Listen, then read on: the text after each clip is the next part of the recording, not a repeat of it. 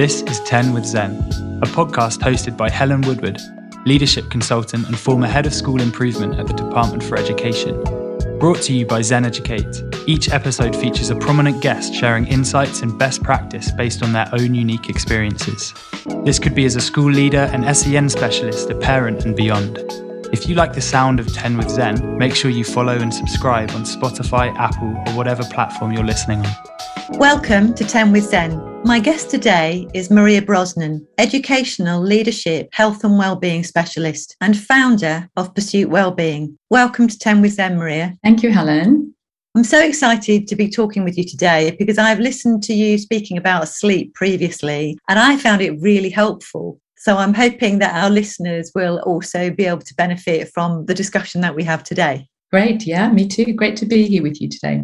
So I know you've done lots of research about this. So can you tell us how does excessive stress impact on our sleep and what can we do about it? Mm, I think a good place to start is by casting our minds back 200,000 years and thinking about caveman ancestors, cavemen and women ancestors living in a cave. And just imagine that it's getting close to bedtime and they're out there, you know, looking at the stars and the moon, and there's a rustle, an unmistakable rustle in the grass of a predator.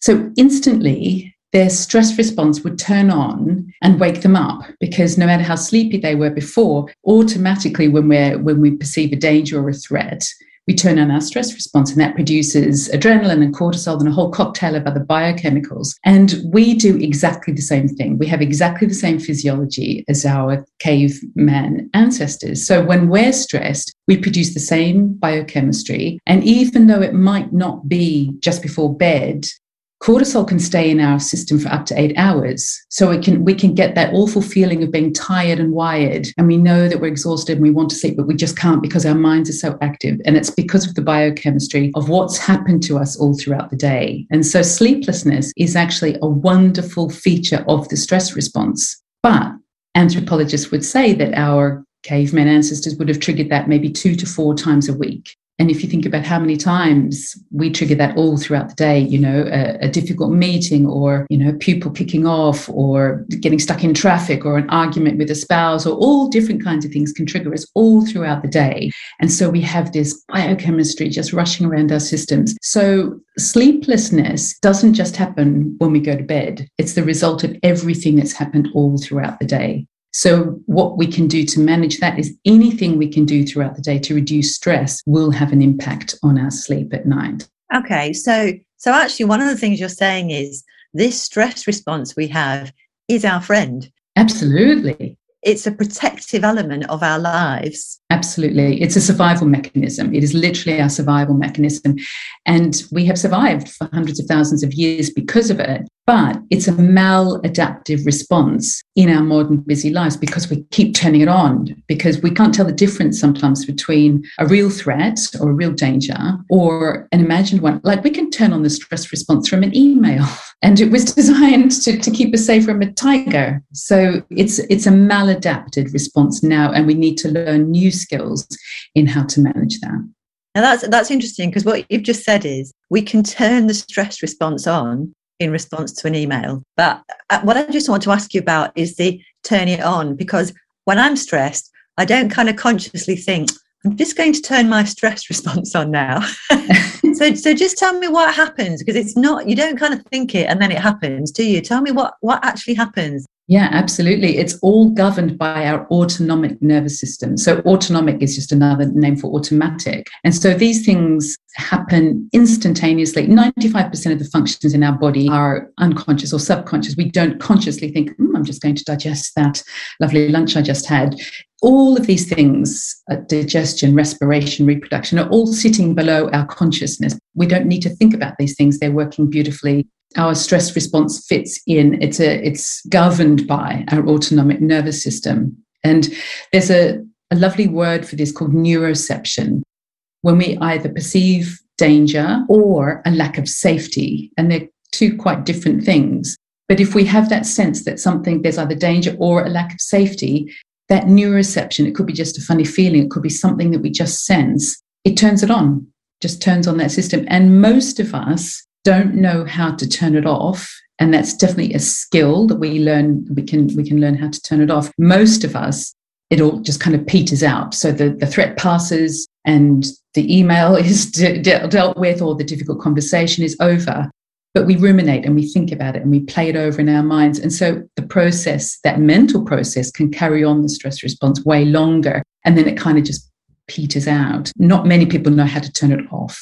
Okay. So so uh, I'm interested in the phrase that you had there about a threat to safety, which you said was, was different to threat to life. Yeah. So a threat to safety, and that includes, um, I'm asking a question, that includes a threat to what we've experienced as our psychological safety. Absolutely. So if you think, in, say, a staff meeting is a good example of this, where nothing might be happening, nobody's screaming or yelling, nobody's threatening to hit you, but there's this underlying sense that they could like there's a there's a lack of safety somebody could say something it all could kick off. So that's what i mean that there's a it's a perception of a lack of safety. Does that make sense? It, it does and it's it's reminding me of some reading that i did recently about um, in the culture code where it talks very much about how our belonging to the group is so important for us as humans. Absolutely. And actually some of that lack of safety is about is this group going to keep me as a, somebody who belongs in this group or do I run the risk of being ostracized? Absolutely.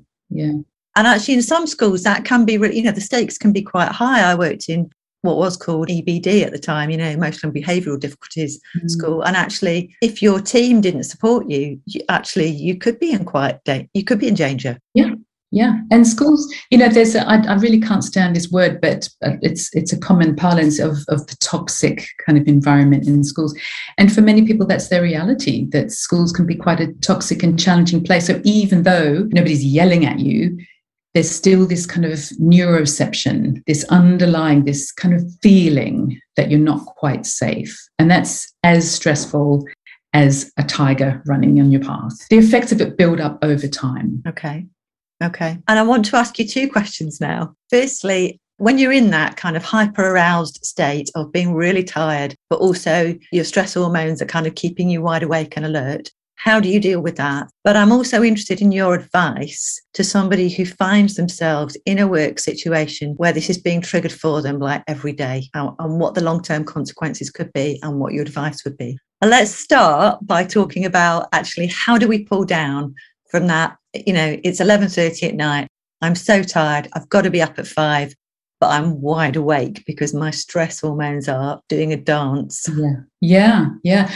Well i think let's take a little step back and and ask even just invite the listeners to consider this. What is stress? So helen if i would say to you what's stress for you but how do you know? So if you're saying oh god i'm so stressed how do you know that you're stressed I know I'm stressed when my heart rate rises. So I feel that, I feel that in my chest. Um, and I and I have a kind of restlessness, you know, like my concentration diminishes rapidly. So I can be reading something and it's just not going in. So actually it massively impairs my cognitive processing. Yeah, absolutely. And there's there's all different kinds of physiological things that happen in your your mental processing, in your emotions. You can be, feel anxious or angry or upset in your physical body. As you said, your heart rate increases, blood rushes to the extremity so you can fight, you can take on the threat or you can get away. So when these things happen to your point of what what do you do at 11:30 at night it's almost too late at 11:30 at night. You need to manage these things all throughout the day. But having said that of course it's never too late. Personally i find the most important time is before i go to bed. So that last kind of 30 to 45 minutes. So i put in place quite a lot of rituals.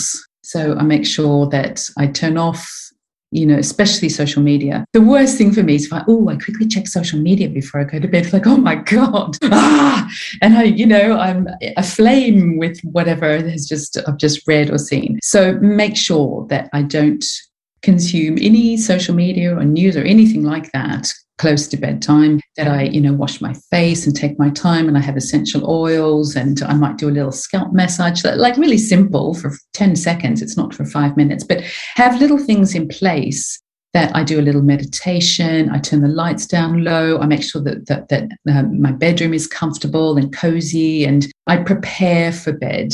And so I have a whole little stream of rituals that get me ready for sleep. And my body knows that it's time to calm down and it does deal with all of the, that biochemistry. Because I, I find if I'm working really late and I really want to get something finished, then I finish it, shut the laptop, and go to bed. It's just hopeless.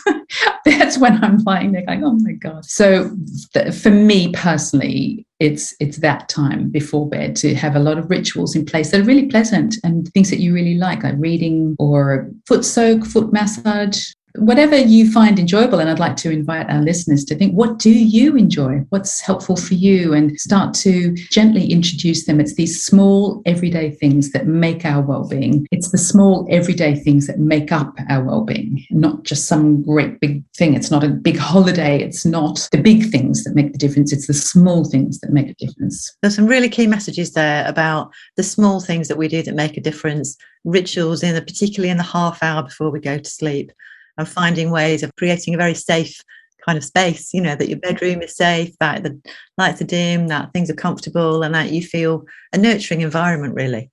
Beautiful, exactly. Yeah. And are there little things that we can do throughout the day that actually help prepare us for sleep as well? Definitely. So, in addition to making sure that you manage stress well, I would say meal times are really important because that really affects our blood sugar levels and our blood sugar levels have a direct impact on our cortisol levels as well. So it's not only stress that triggers cortisol, it's blood sugar. And so many, many, many educators I know don't eat lunch mm-hmm. and then have a whole pile of biscuits at four o'clock because they're starving. And that's something that I hear so often. So my advice around that would be make sure you have three decent meals a day and make sure you have lunch because if you miss lunch, then your blood sugar is going to drop. And then if you have half a packet of biscuits at four o'clock, then your blood sugar will spike. So it's this crazy kind of up and down that's really unhelpful. So what we're looking to do is to manage all kinds of things. So manage our biochemistry, manage our blood sugar, manage our moods and emotions,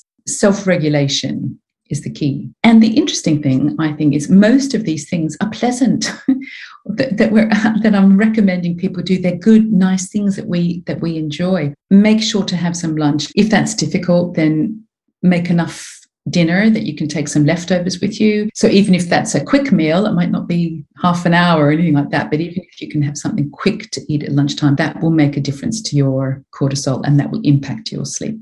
Yeah, nice. And really good, really good ideas about actually make some extra dinner so you've got a lunchbox for the next day.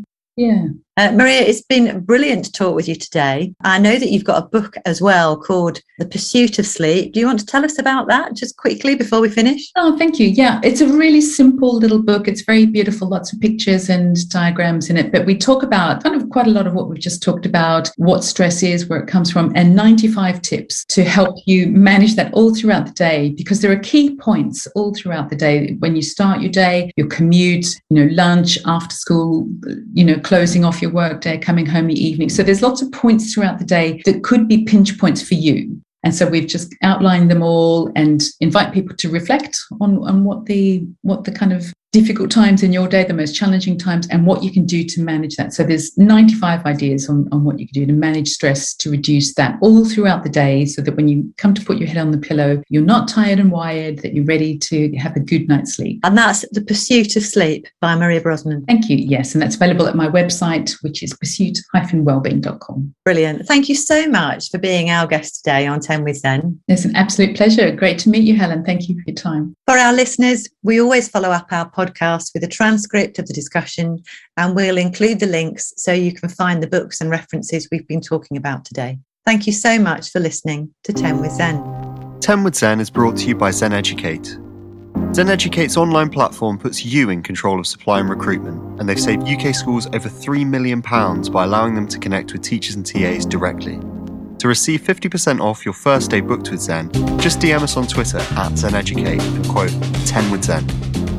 Thanks for listening.